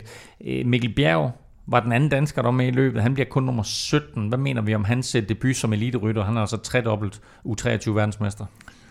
Altså, jeg tror egentlig, vi synes, øh, eller vi mener egentlig, at den var, den var okay, men han var selv utilfreds bagefter, sagde han jo, han mente, at han havde lavet nogle fejl undervejs, så nu kan man sige, når han, når han for første gang træder ind på den her elitescene, så er han jo også lidt med for at lære, og ikke nogen, der havde regnet med, at han skulle køre, køre mere om medaljerne. Øh, ser man på et rent U23-resultat, så bliver han faktisk kun nogle få sekunder efter øh, store talentet Andreas Lægnesund. Jeg ved ikke, hvorfor jeg lagde sådan en lille smule spansk D ind i det der norske, men øh, det skal jeg beklage allerede nu. Øh, altså i Andreas. I Andreas, ja. Men øh, Lægnesund, han, øh, jeg tror, han kører 17 sekunder hurtigere end, øh, end Mikkel Bjerg, øh, og er også U23-rytter. Han skifter til Sunweb. Kæmpe talent. Ham har vi talt om før. Så jeg tror egentlig, øh, okay, men øh, ikke selv tilfreds. Jeg, jeg tror også, at han, han ville nok gerne lige have været de her 40 sekunder hurtigere, og, og lige køre sig ind i en, i en top 10. Det er, det, er helt sikkert, det tror jeg helt sikkert har været hans, hans målsætning, øh, men, men det kan være ret svært på de her enkeltstarter. Det går så det går så stærkt, og du kan ikke rigtig nå at rette op på noget, så hvis han begår et par fejl øh, tidligt, så kan den sagtens kokse lidt op i hovedet, fordi man ved sådan, oh, der røg 5 sekunder, oh, der røg 5 sekunder, og så sådan, allerede der, så er man ude i, i tårne, og kan ikke rigtig lige øh, finde stemning og, og, og roen igen. Øhm, men jeg synes, altså nummer 17 i, i VM enkeltstart mod de bedste, det er de bedste i verden her, øhm, altså måske en smule skuffende også øh, for ham selv, men øh, jeg synes egentlig, det er, det er meget godt klaret, og jeg, jeg er sikker på, at, at han nok skal, skal gøre det bedre i, i fremtiden. Og meget betyder øh, erfaring her, fordi altså, hvis du kommer som U23 verdensmester, du har vist, at du har benene, og du har kørt fra alle de bedste øh, på din egen alder, og så du kommer op her og kører mod nogen, som, som trods alt øh, er, er ældre og er de bedste ude i den her disciplin. Hvor meget betyder erfaring så øh, på, altså i de voksnes rækker, om man vil? Øhm, der, er, der er helt sikkert noget, noget erfaring og noget, noget hårdhed og noget, noget ro, man skal, man skal have i forhold til at sætte sig op og, og, og være sidde i boks så længe. Øhm, måske har han været lidt for, for overtændt. Øh, det kan også nogle gange øh, give lidt bagslag. Øhm, og, og måske har han ikke øh, kunne holde sig ordentligt til, til sin plan og så videre. Der er noget, øh, altså man kan godt køre hurtigt som, som ung på, på en enkelt start, det, det har vi set før, men øh, men der er så noget, øh, noget i det mentale og i, i optakten til, der måske øh, kan, kan have været lidt, lidt øh, et stort pres på Mikkel. Philip Ganna vinder altså VM i enkeltstart 2020, og det gør han 26 sekunder foran Wout van Aert, og med Stefan Kyng yderligere 3 sekunder efter. Kasper Askren 47 sekunder efter på 6. pladsen, og Mikkel Bjerg 1,47 efter på 17. pladsen. Kvindernes linjeløb blev, øh, blev kørt lørdag. Det var på 143 km, og for andet år i træk, der blev det med double dodge på podiet. Anna van der Breggen vandt efter 40 km solorit, mens danske Cecilie Utrup Ludvig blev nummer 8, efter hun kort før mål fik problemer med sin, øh, sit gearskifte. Men Stefan, øh, man kan gerne sige, at det var imponerende og en overbevisende VM-sejr til Anna van der Breggen. Nej, hun viste sig virkelig som, som den stærkeste her, hvor hun, øh, de kørte, kørte jo afsted i sådan en lille firmandsgruppe med øh, Anna van der Breggen, Anna Mik van Fløjten, som jo havde den her forbinding på, på, på hånden, og øh, Elisa Longo Borghini, som var hjemmebanefavoritten, og så Cecilie, som sad med der, øh, var rigtig flot, men, men Anna van der Breggen, hun kører altså lige pludselig øh, væk fremme på den her sidste stigning. Øh, eller ja, den var så, det var så ikke sidste gang, hun kørte væk på den, men hun kørte væk med 41 km igen, så, så det var på anden sidste omgang. Men altså, der var ikke, der var ikke rigtig noget at gøre, og så sad Longo Borghini og Cecilie og Annemiek van Fløjten lidt og, og, og hang efter de blev så opslugt af feltet, og så, øh, så skete det her med, med Cecilie med, med sit gearskifte her. Jeg tror, at, at det er hendes øh, batteri, der, der løber tør, og så ryger hun altså ned på lille klinge, og så har hun kun et par, kan hun kun øh, køre lidt rundt på, på kassetten bagpå. Og så ved man bare, når man, når man først skal til at køre nedad eller på flad vej på lille klinge, så, så er det så umuligt at, at sidde med. Jeg har, jeg har selv prøvet det før, og der, der er altså ikke rigtig noget at gøre, når, når det sker, så det er meget uheldigt. Og jeg ved ikke lige, nu har de spekuleret lidt i, hvor, øh, hvor fejlen lå, men mekanikerne mente vist, at de, de havde opladt den og så videre, men jeg ved ikke, nogle gange så kan stikket også ikke have siddet ordentligt i og så videre. Så, men der er noget helt andet, og det er, at det er på det aller, aller stejleste stykke, det her, hvor man kan se, at Cecilie hun er presset, og det kan være, at hun ryger i lille klinge foran og lille klinge bagpå, og der er der noget med, at så kan gearet faktisk godt låse. Og det var ligesom om, at hun prøvede på at sætte armen ned og hive kæden op, simpelthen sådan mm. fysisk få gang i den igen, og måske på den måde prøve at, at få kæden på plads igen, og måske få gang i gearet igen. Ja, altså det der jo sker med gearet, det er, at når den, når den er ved at løbe tør, så ryger den ned på lille klinge, men så har du stadig et par gearskift tilbage bagpå. Og øh, det kan være, hun har prøvet at, at hive lidt i, i maskineriet. Jeg har også prøvet det før faktisk, hvor at vi blev nødt til at, at sætte, altså kun at sætte den op på, på stor klinge, og, og så, øh, så den bare forser sig og, og, op på det. Det kan man bare skrue på, på nogle skruer.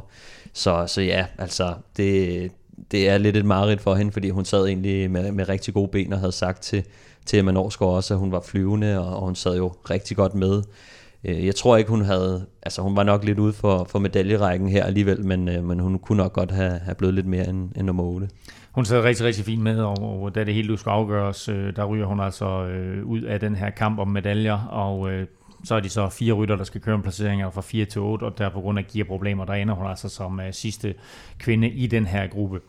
Øh, Anna van der Breggen vinder øh, VM, og det gør hun foran sin landsmand Annemiek van Fleuten, og øh, med øh, italienske Elisa Longoborghini på tredjepladsen. Øh, og så en af de helt unge forhåndsfavoritter, det var amerikanske Chloe Dygert, men øh, hun stillede ikke op til linjeløbet, efter at hun styrtede på enkeltstarten, og vi nåede lige at have det med i øh, sidste udsendelse, men det var altså noget mere voldsomt end lige først antaget.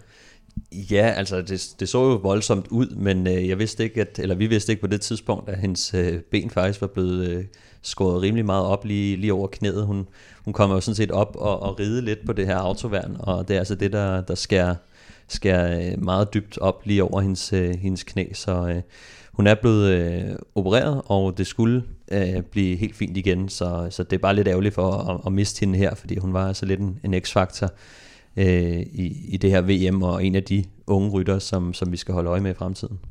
Hun øh, spurgte selv øh, lægerne, kan jeg køre videre? Og så kiggede hun ned på benet, og så tænkte hun, nej, det, det kan jeg nok ikke. Og på det tidspunkt, der øh, før den sidste mellemtid, der var hun altså 26 sekunder foran nummer to, så hun havde med stor sandsynlighed vundet øh, enkeltstarten. Den blev i stedet for vundet af, ja, Anna van der Breggen, dermed vandt hun guld i både enkeltstarten og i linjeløbet, og det er ikke sket, Stefan, i 25 år, læste jeg her. Wow. Så øh, meget, meget imponerende præstationer, meget, meget flot VM af Anna van der Breggen. Øh, Marlen Reusser fra Schweiz blev nummer to, og øh, hollandske Ellen van Dijk blev nummer tre, og så kom Emma Norsgaard faktisk ind på en rigtig, rigtig flot syvende plads, og blev, apropos U23, den bedste U23-rytter blandt kvinderne. Vi er, som tidligere nævnt, nu oppe på 755 dejlige støtter på tier.dk. Tusind tak til jer alle. Og sidder du derude og synes godt om det, du hører, så kan du altså også blive en del af klubben. Beløbet er valgfrit, og du donerer hver gang, vi udgiver en ny podcast. Og når du så donerer, ja, så deltager du altså løbende i lodtrækningen om fede præmier. Og øh, Kim, du havde jo den her Fausto Kopp i øh, Jørgen Let øh, trøje. T-shirt. T-shirt. Ja. Øh, og den skal vi have trukket lod om, Stefan. Hmm. Så og hvem er den heldige vinder? Den heldige vinder, det er en, der hedder Jakob Bowie er det Davids, det er Davids lillebror. Davids lillebror. Jakob Bowie, jamen uh, halløj Jakob, uh, tusind tak for støtten, og uh, tillykke med den her t-shirt. Uh, Kim, uh, lad, os, lad os få skubbet uh, gang i en ny konkurrence. Ny konkurrence. Jeg synes, ja. du forkæler vores t Ja, men vi skal have gang i det her. Vi, vi, vi viser vores store... Jamen så lad os tage noget, noget sports. Uh, nu er sommeren jo forbi, og det er forbi med at bare ligge og, og sole den, så nu skal du ud og røre dig lidt, og vi har nogle, uh, nogle sportssokker her, øh, Lightguard ProTech. Det, det er virkelig øh, klasse. Og så har vi ikke mindst base layer, svedundertrøje. Sådan. Til når du skal ud og cykle nu her, og du skal have svedt alt det her sommerfedt af kroppen. Og prøv at høre lige nøjagtigt, den der base layer, den har jeg faktisk selv, og den bruger jeg både til cykling og til skiløb og til alt muligt. Det er altså super, super lækkert. Så der, sokker og base layer, altså sådan en svedundertrøje, er den næste ting, vi trækker lod om, og øh, for alle vores lodtrækninger, der gør vi det jo på den måde, at for hver femmer du donerer, der får du et lod i puljen, så jo større beløb, jo flere lodder, og så dermed større chance for at vinde. Du finder link både på velropa.dk og på tier.dk. Mange tak for støtten til alle, og tillykke til David Bowies bror eller søn. Det kommer jo ikke længere som nogen overraskelse, men løbende her i øh, efteråret falder altså som perler på en snor. Øh, det hollandsk-belgiske etabeløb Big Bang Tour begynder derfor allerede på tirsdag, men Kim, det er skåret ned fra 7 til 5 etaper, og alligevel så har de altså ikke pillet ved afgørelsen. Nej, den, øh, den starter med, med to sådan relativt flade etaper, der, der omkranser en øh, godt 10 km flad enkeltstart. Og så har vi de her to sidste etaper, der er det samme som øh, de foregående år, hvor du har et øh, slags mini Amstel Gold Race, og så har du en mini Flandern rundt, der slutter Amstel Gold Race. Der kender vi det fra Falkenburg Kauberg stigningerne der omkring. Øh, jeg tror faktisk også, de slutter på Tom Dumoulins øh, cykelbane, cykelskole, et eller andet i, i det område, hvor han, øh, han hører til. Og så har du øh, den sidste der til, øh, til Gerardsbergen, hvor de kører tre gange op af, af muren, og så Bosberg bagved, øh, som de ikke har med i Flandern, der kører man kun op af, af muren i Gersberg. Her har de også Bosberg med, og så slutter man sådan cirka halvvejs oppe i den, den sidste gang på, på øh, Så det er, det er grove løjer. Det er grove løjer, der skulle blive øh, et ganske interessant øh, etabeløb at, at følge med i. Vi har fem danskere med i løbet, og vi kan vel godt tillade os at have store forhåbninger på vegne af to af vores turhelte. Ja, Søren Krav kunne vi godt have tænkt os også at have haft med i VM i dag, synes jeg, men øh, efter, efter det Tour de France. Men øh, de her, Sunweb har en sponsor, der hedder Bing Bang, så, øh, ja. så derfor så, øh, både derfor og fordi han også øh, har faktisk ret gode muligheder for, og tidligere har ligget lidt til i løbet øh, på den måde, som det er, det er skåret nu, så har han faktisk øh, fornuftig og bliver også nævnt, øh, ikke kun i Danmark, men også internationalt, som en af favoritterne. Og så synes jeg egentlig også, at Mads P., øh, specielt den sidste etape selvfølgelig, men med de bjergben, han tog med sig for Tour de France, så vil jeg heller ikke udelukke, at, øh, at øh, Amstel-etappen der, øh, øh, øh den næst sidste, at han kan, han kan hænge med der og, og skabe et godt resultat. Begge to super gode enkeltstartsrytter, så det er heller ikke noget, der holder dem tilbage. De øvrige tre danskere, det er øh, nogen, du kender øh, godt, Stefan. Det er Asbjørn Krav, det er Andreas Stokbro, og det er Mathias Norsgaard. Hvad skal vi forvente os af dem? Jamen, jeg tror, de sådan primært er med for at hjælpe. Selvfølgelig Asbjørn er en, en vigtig hjælper for Søren Krav, så, så jeg tror, han kommer til at, at, at sidde og sammen med Søren øh, hele vejen. Måske skal han øh, hjælpe lidt øh, i, i spurten med Max Kanter og øh, eller Alberto Dianese, eller Dainese, øh, som, som de også har med. Som betyder danskeren jo. Ja. Ja. Ja, det giver mening. næsten, næsten, tror jeg. Stokbro, han skal, han skal nok køre for, øh, for Nit Solo. Øh, jeg ved ikke, om de har øh, ambitioner for øh, Edvald Borsen Hagen også, men jeg regner med, at Stokbro han skal være i lead-out for, for Nit Solo. Og så er der Norskov, øh, som, som også er med, som jeg håber, han kan køre en god enkeltstart faktisk på den her øh, korte øh, enkeltstart på tredje etape, men ellers så, så går jeg ud fra, at han skal bakke Jürgen Rolands op fra Movistar. Og hvem er de øvrige favoritter i løbet, Kim? Ja, topfavoritten det er Mathieu van der Poel. Han har hverken kørt tur eller VM og må formodes at, at stille op som øh, eller i topform og som, som stor favorit til, til det her løb. Øh, ellers så er det jo de her klassikerrytter, som vi kender dem, øh, Stibar, Sepp van Marke, Oliver Narsen, Philip Gilbert og Nicky Terpstra også med på startlisten, men de har begge to været ude med, med skader her for nylig, så det er nok sådan lidt mere tvivlsomt. Øh, og så tror jeg faktisk, man skal holde øje med, med din gode ven fra quizzen, øh, The King, Stefan Kyng.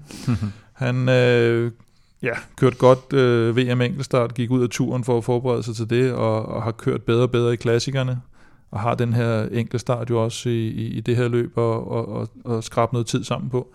Så, så ham ser jeg faktisk som en af, af de, de større favoritter. Og så vil jeg godt lige slå et slag for øh, Quicksteps unge tysker, Jannik Steimle, som øh, han vandt det, der hed øh, Championship Flandern sidste år, efteråret, og har lige øh, kommet med en frisk sejr for Slovakiet rundt, og har, øh, synes jeg, skabt nogle ret fornuftige resultater i en tidlig alder. Jeg tror, han er en 24 efterhånden. Og, øh, og, og man kan sige, at Quickstep har stiber med og sådan noget, men, men det er ikke sådan, de stiller ikke med det der helt store øh, halvøjehold. Så øh, må ikke han, øh, han lige kan få en chance. Jamen, øh, du hørte det her først. Jannik Steimle skal man altså holde øje med i øh, Bing Bang Tour. Lidt senere i udsendelsen, der vender vi tilbage og taler lidt mere om øh, Bing Bang Tour, fordi der har vi nogle spiltips, der kommer på banen. Og mens der så køres binkebanke, ja, så har man lige fået klemt semiklassikeren Flash Vallon ind på onsdag. Og Kim, det er jo sådan et løb med et simpelt, men stejlt manuskript. ja, det må man sige, i hvert fald til sidst. Nej, men det bliver det er sådan et, et vente, vente, vente, vente, og så mm. i, i næsten 200 km, eller i, i faktisk omkring 200 km, og så rammer man den her Murde Hui efter, efter godt 200 km, og så, øh, så gælder det altså bare om at, at dels have gemt nogle kræfter til der, og dels at disponere kræfterne rigtigt op af den, fordi den bliver, den bliver stejl. Øh, den sidste kilometer stiger med cirka 11,3 procent i snit. Og der har man set de der, der får lagt for, for hårdt for land ned for bunden, og det, det er ikke altid det er dem, der kommer først i mål op på toppen. Øh, og køres den en gang eller to gange i år? Og det må jeg, der må jeg melde pas. Det køres tre gange. Køres den tre gange? Ja. Yes. Jeg ved i hvert fald, den køres øh, to, fordi den ene gang er der vist noget feed zone i forbindelse med den. Det, Ja, det er noget, jeg, jeg tror, det er første gang, de kommer Ja. over den. Der er feed zone på toppen, og så, øh, ja. så skal de over den en gang mere, og så, så slutter de selvfølgelig af på den også. Nå, det, altså, fordi oprindeligt, der var det jo sådan, du ved, de der 200 km, som Kim han talte mm. om, og så, øh, så var der den der Murder We øh, til afslutning, mm. og så lagde de den ind to gange, men nu kommer den altså tre gange. Bum, ja, og det, bum, man og kan bum. sige, den bliver jo aldrig rigtig brugt til noget ude på ruten som regel. Øh, Sjovt der, nok, så, øh, så, så, så kører de, sådan glider de meget nemt over den Der øh, mener i jeg, der er starten. lidt, der er lidt langt hjem. og så er der bare øh, bål og brand til sidst. Ja. Det, det er lidt sjovt. Sidste år, der var Jakob Fuglsang meget tæt på at vinde, men øh, han blev slået af Julian Alaphilippe på stregen, og jeg var da sådan lidt overrasket over at finde ud af, at øh, Fuglsang han ikke stiller til start. Ja, det, det, det er sådan set også øh, en lille smule, men, øh, men altså, der er, der er en god grund til det, tror jeg. Han skal jo køre øh, Giroen på, på lørdag allerede, Mm. og øh, nu, nu er det jo lige sluttet øh, VM her i dag. Julian Philippe skulle, øh, skulle gerne til start her. Det er jo allerede tirsdag, øh, så hvis, hvis Fuglsang skulle køre der... Ja, for Er det onsdag. onsdag? Undskyld, Onsdag. Onsdag, ja. Nej, onsdag. onsdag. Bing bang er tirsdag.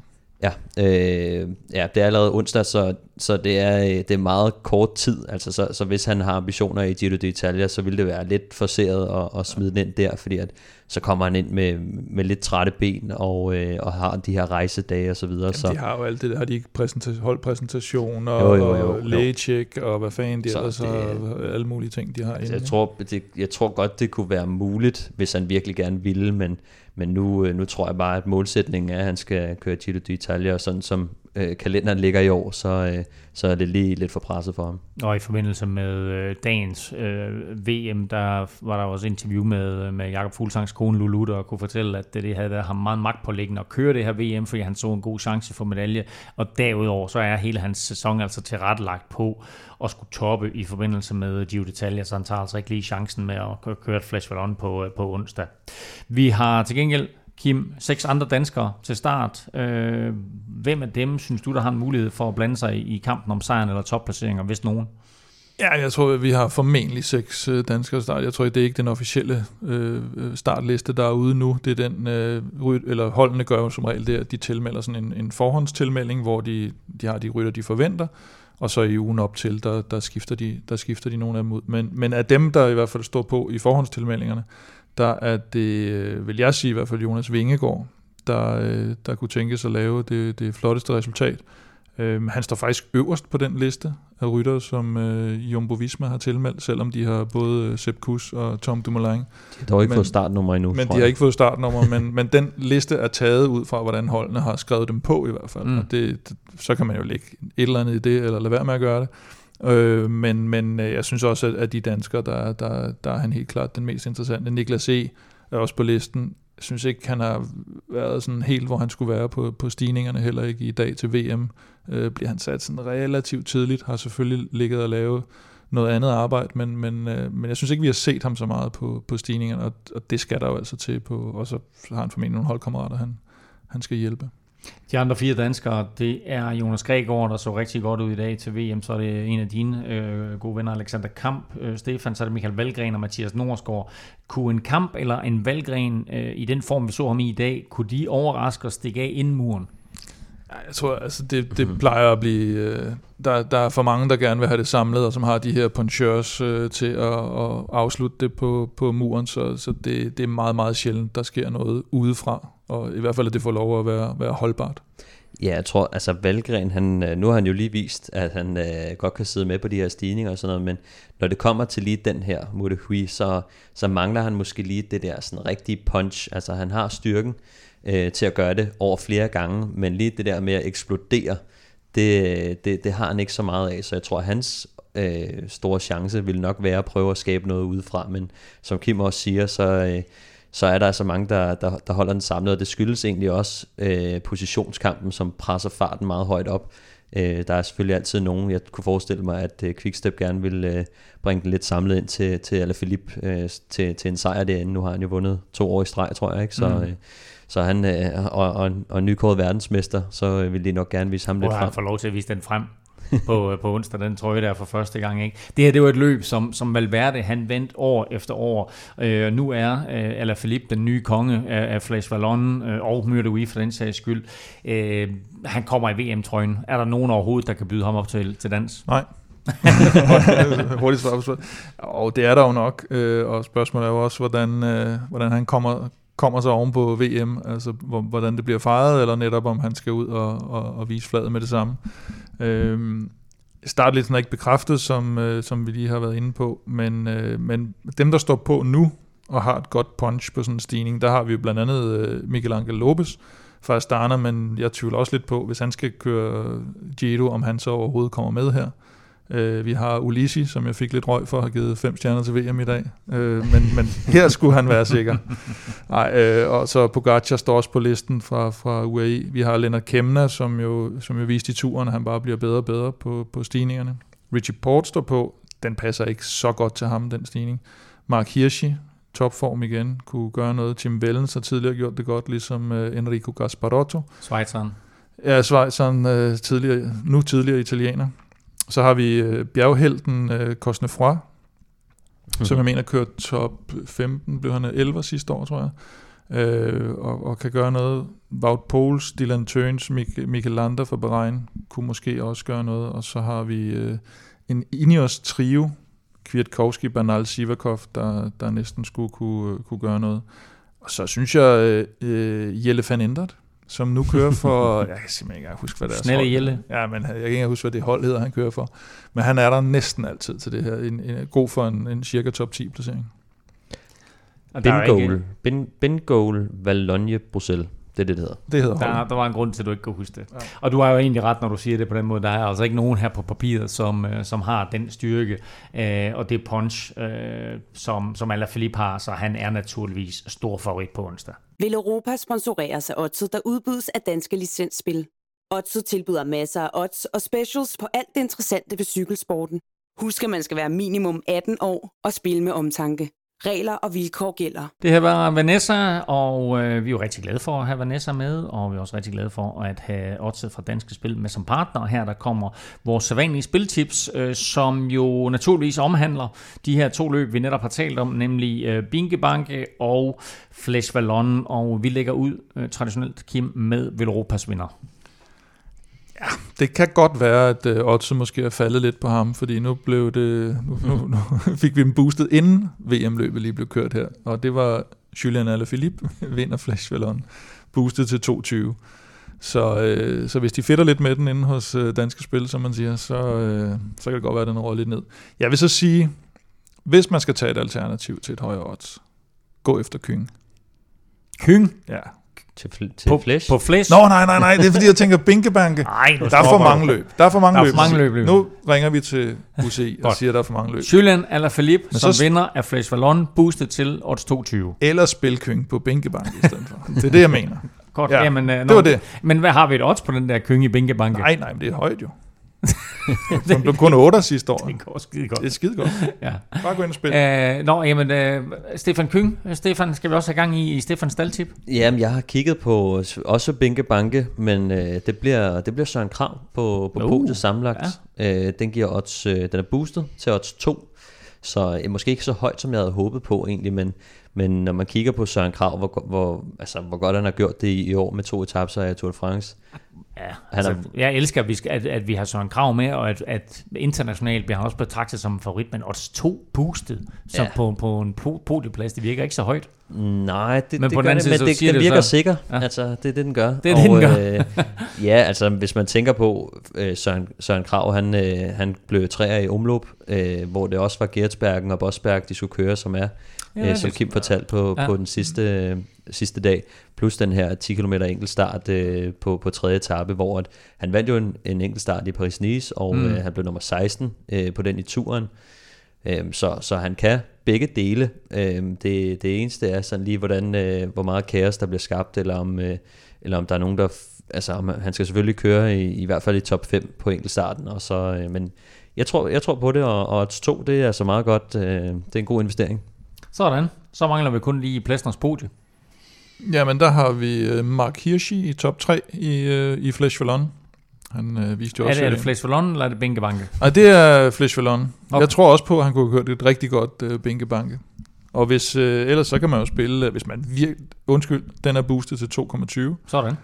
Jeg vil sige, at hvis man her skal spille alle pengene, eller meget få penge, og vinde mange penge, så kan man jo se, om der på et tidspunkt bliver givet et odds på vores gode ven, uh, Jannik Steimle, uh, i noget, uh. på noget på, vild outside podie i, uh, i Binkebanke. Den kan formentlig give kassen.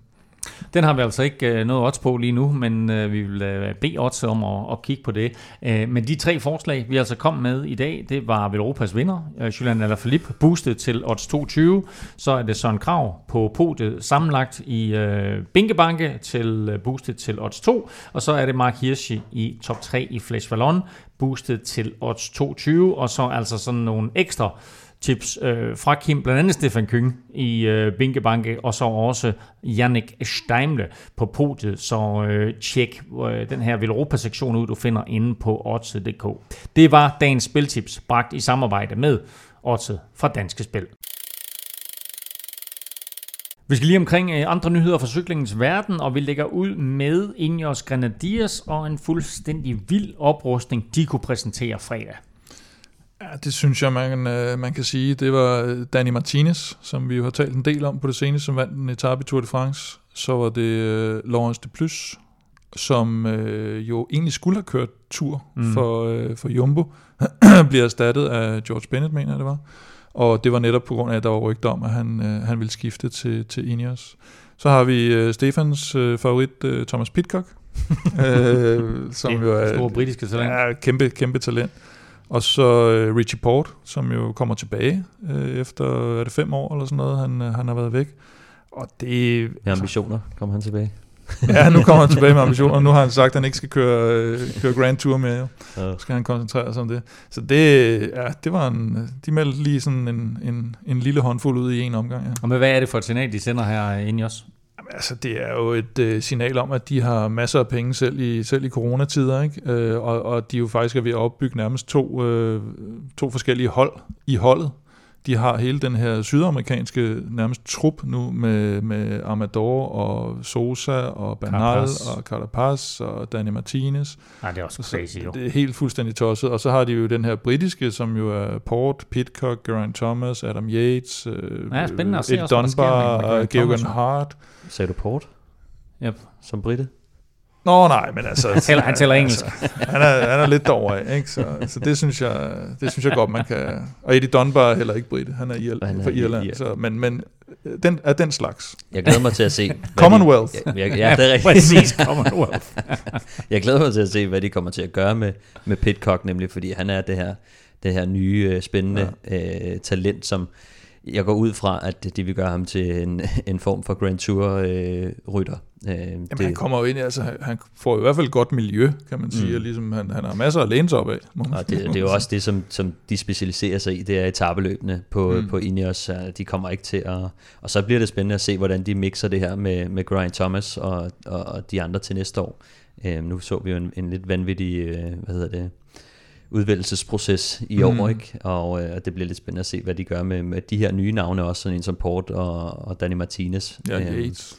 Ja, netop. Det, ah, men det kommer til at det bliver blive, ikke nemmere. Det kommer til at blive Wout van Aert mod Thomas Pitcock, ah, og, de og så bare, Remco Evenepoel. De tre, der de kommer til at ligge og dele uh, Grand Tours i de næste... De gad bare ikke at høre på det der Jumbo-Visma nu, Præcis. Øh, styrer vi. Ja. ja. Nej. Og hvad, hvad sker der med EF? Jeg synes, de siger farvel til en hel del rytter, nu her senest Danny ja, Martinez. Men det, det, det, ja, jeg, jeg havde faktisk en snak med, med Matti, der er sportsdirektør, og skal Matti være, Matti Brichel, der skal være sportsdirektør i, i Giroen her, og går og forbereder det, og, og der er egentlig ikke rigtigt, altså øh, som Danny Martinez er, er, er måske blevet lidt for, for dyr til dem. Han er simpelthen blevet for stort navn. Øh, EF har det jo med at enten selv at, at, at, at skabe nogle talenter, eller også nogle gange hive lidt nogle, øh, nogle gamle rytter hjem, som øh, TJ Van Garderen for eksempel. Øh, nu har de Michael Woods, der, der, der ryger til, til Israel der sammen med Froome. Men, øh, og så har de jo været igennem en proces her, ligesom mange andre øh, hold her i coronakrisen, hvor de simpelthen har genforhandlet alle øh, kontrakter på, på holdet. Så, så der var nogle øh, forlydende fremme om det der med, at Danny Martinez havde, havde kontrakt også for næste år, og det, det må man så formode, at den har været omskrevet i forbindelse med corona, sådan at, at han ikke har haft kontrakt næste år alligevel, og dermed øh, kunne smutte til Ineos.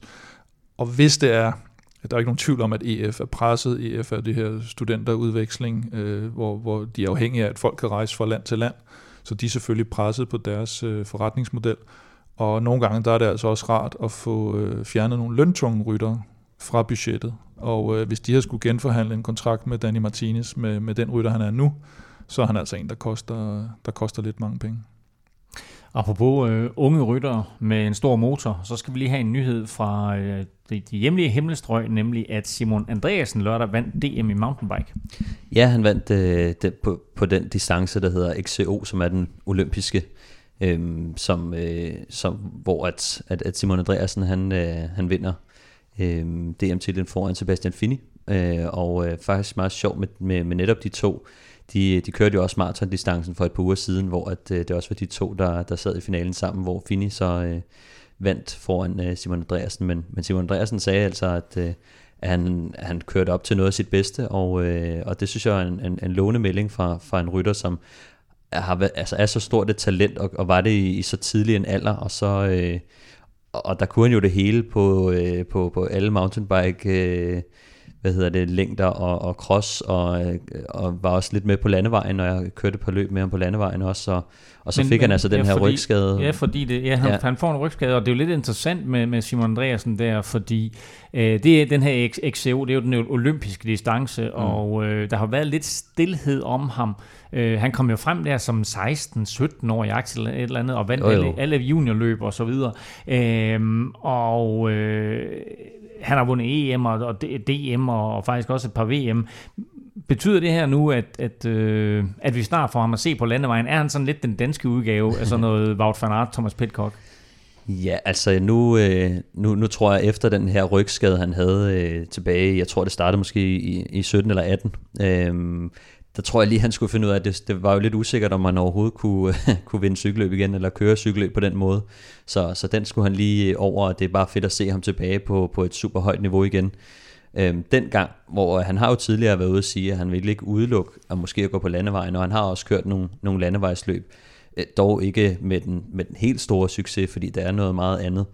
Øhm, men dengang han sagde det, det var også dengang han vandt alt. Øh, mm. så, så nu tror jeg, mere på, uden at have en frisk melding fra ham, så tror jeg mere, at han har fokus på at, ligesom at, at komme tilbage, og, og han har jo aldrig rigtig haft den her internationale karriere i, i senior. Altså han er jo på et af de største mountainbike-hold og sponsoreret Red Bull og alt det her, så han er allerede en stor stjerne, men har ikke haft det her store gennembrud øh, i, i seniorklassen endnu internationalt.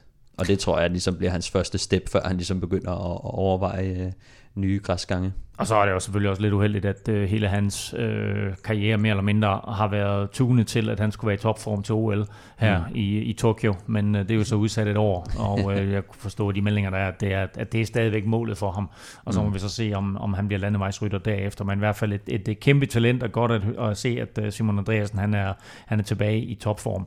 Øh, hos kvinderne, der vandt Annika Langvad DM, og det gjorde hun ligeledes i ganske imponerende stil med to minutter ned til nærmeste konkurrent. Det var jo meget, meget tæt på, at øh, Wout van Aert, han øh, fik fucket min quiz op, men øh, vi fik lige lavet justeringen, og, og dermed så er der altså stadigvæk tre rigtige svar i quizzen her. Spørgsmålet var jo altså, øh, hvilke ryttere, der har vundet en medalje, både i landevejsløbet, altså linjeløbet, og også i øh, enkeltstart i VM-sammenhæng. Øh, Wout van Aert blev jo i år den første rytter på herresiden nogensinde, der har gjort det, altså vundet en i samme år. Øh, Stefan Kyng vandt bronze i øh, enkeltstart, og dermed så har han faktisk også øh, gjort det, men dog i to forskellige år. Hvem er de tre andre ryttere, der i karrieren både har en medalje i enkeltstart og på landevejen? Stefan, du har serveretten. Vil du svare, eller vil du øh, lade Kim svare først? Jeg skal svare. Ja. Du kan jo faktisk vælge at give mig serveretten. Hvorfor? Jamen, det, hvis du er flink. Men der er jo kun tre svarmuligheder, og jeg skal have to af dem. Godt så. Øh, der er jo selvfølgelig den, den oplagte. øh, nej, nej, det siger du bare ikke. og det er jo øh, Indurain. Ja. Miguel Indurain er fuldstændig korrekt. Yes. Så, Godt, du fik givet ham den ledetråd der. Det var, tak for det. Var et point. Hvad var det for en ledetråd? 1994. Øh, grunden til, at jeg har nævnt 1994 for jer, det har vi jo ikke over for lytterne, men grunden til, at jeg har nævnt 1994 for jer, det er jo, at øh, enkeltstart ikke har været på VM-programmet før 1994, ja. så det kan kun være rytter efter 1994. Mikael mm. Endurain er korrekt. Uh, den sved, den der, hva? Det havde du faktisk ikke tænkt over. Der Jo, fik du det- lidt mere ja, hjælp. Det var, det var også mit første bud. Så siger jeg Jan Ulrik. Er ikke korrekt. Ej, Så siger jeg Vinukurov. Er heller ikke korrekt. det var, så siger jeg Jupp Sodemælk. Du sodemælk, det er da før 94, er det det? Gud er det. Det tror jeg da, det er. Øhm, puh, er Fabian Cancellara? er et virkelig godt bud, men, Men jeg ikke tror rigtigt. ikke, at han har fået medalje i linjeløbet. Så Kim, Det tror jeg faktisk også. Det, det vil også være mit bud. Men, øh, nå, nu kan jeg det med Lance Armstrong. heller ikke. I får et bud mere hver. Så er det med at tænke. Så skal man virkelig være Skal sikker i sin sag her. Øhm, der er Jeg kan noget- hjælpe jer med, at øh, vi har en øh, spanier og en franskmand tilbage. Når vi har to tilbage. Okay, okay, okay. Okay. Efter... Nå, ja, det er jo kun medalje. Jeg sidder og tænker på vinder jo. Det er jo kun Øhm, medaljer. Vi skal have et bud, Nej, Steffen. det kan han simpelthen ikke. en franskmand simpelthen. Mm. Passer du? Christophe Moreau. Øh, det var ikke din tur, men nej. Nå. Så har du, Nå, så er det, Nå, det så var har, du, det. så har du et frisk skud, Stefan. Uh-oh. Har du gættet ind rigtigt nu? Nej. Det har du ikke. Nej, jeg Så, ikke så jeg vinder quizzen uanset hvad. Det er bare et spørgsmål, om det er en eller to Præcis. Ja. Du har udlignet til 24-24. Skal det blive det, eller skal du være foran 25-24? nu. Hvad fanden hed ham der? Laurent Brochard. Øj, uh, jeg troede, du havde den. Det rigtige var, det var Laurent Jalabert. Ej. Laurent Jalabert og øh, Abraham Molano Ah, er ja. de to andre. Ej, det. Men altså et point til... Jeg synes jo, Sodemælk var det bedste bud. Ja, det var også et rigtig godt bud. Jeg elsker jo Sodomel, faktisk. Jeg var jeg tænkte, nej, det, nej, Hvad det tænkte du jeg ikke. Jeg tænkte på Igor Osterlora, han vandt jo VM engang. Men jeg tænkte sådan, han kunne vel ikke øh, køre enkeltstart for fanden. Men, nå, Kort lang er, Stefan, ja. et point til dig. Der er udlignet 24-24. Til gengæld så overgår serveretten til dig, Kim. Vi er tilbage allerede på torsdag, hvor vi kigger frem mod årets Dio d'Italia og også årets Liège-Bastogne-Liège. Ja, det er begge næste weekend. Øh, og desværre så er der altså ikke med Jakob Fuglsang begge steder. Han er med i Giroen, og dermed så får han altså ikke mulighed for at forsvare sin titel øh, fra Liège. Kim kan du følge på Twitter, det sker på Snablag Europa, og Stefan finder du på Twitter øh, på Snablag Stefan øh, Djurhus. Undertegnet finder du alle steder på Snablag NFLming. Tak for nu. Tak fordi du lyttede med. Tak til vores partner Otse fra Danske Spil. Ci vediamo.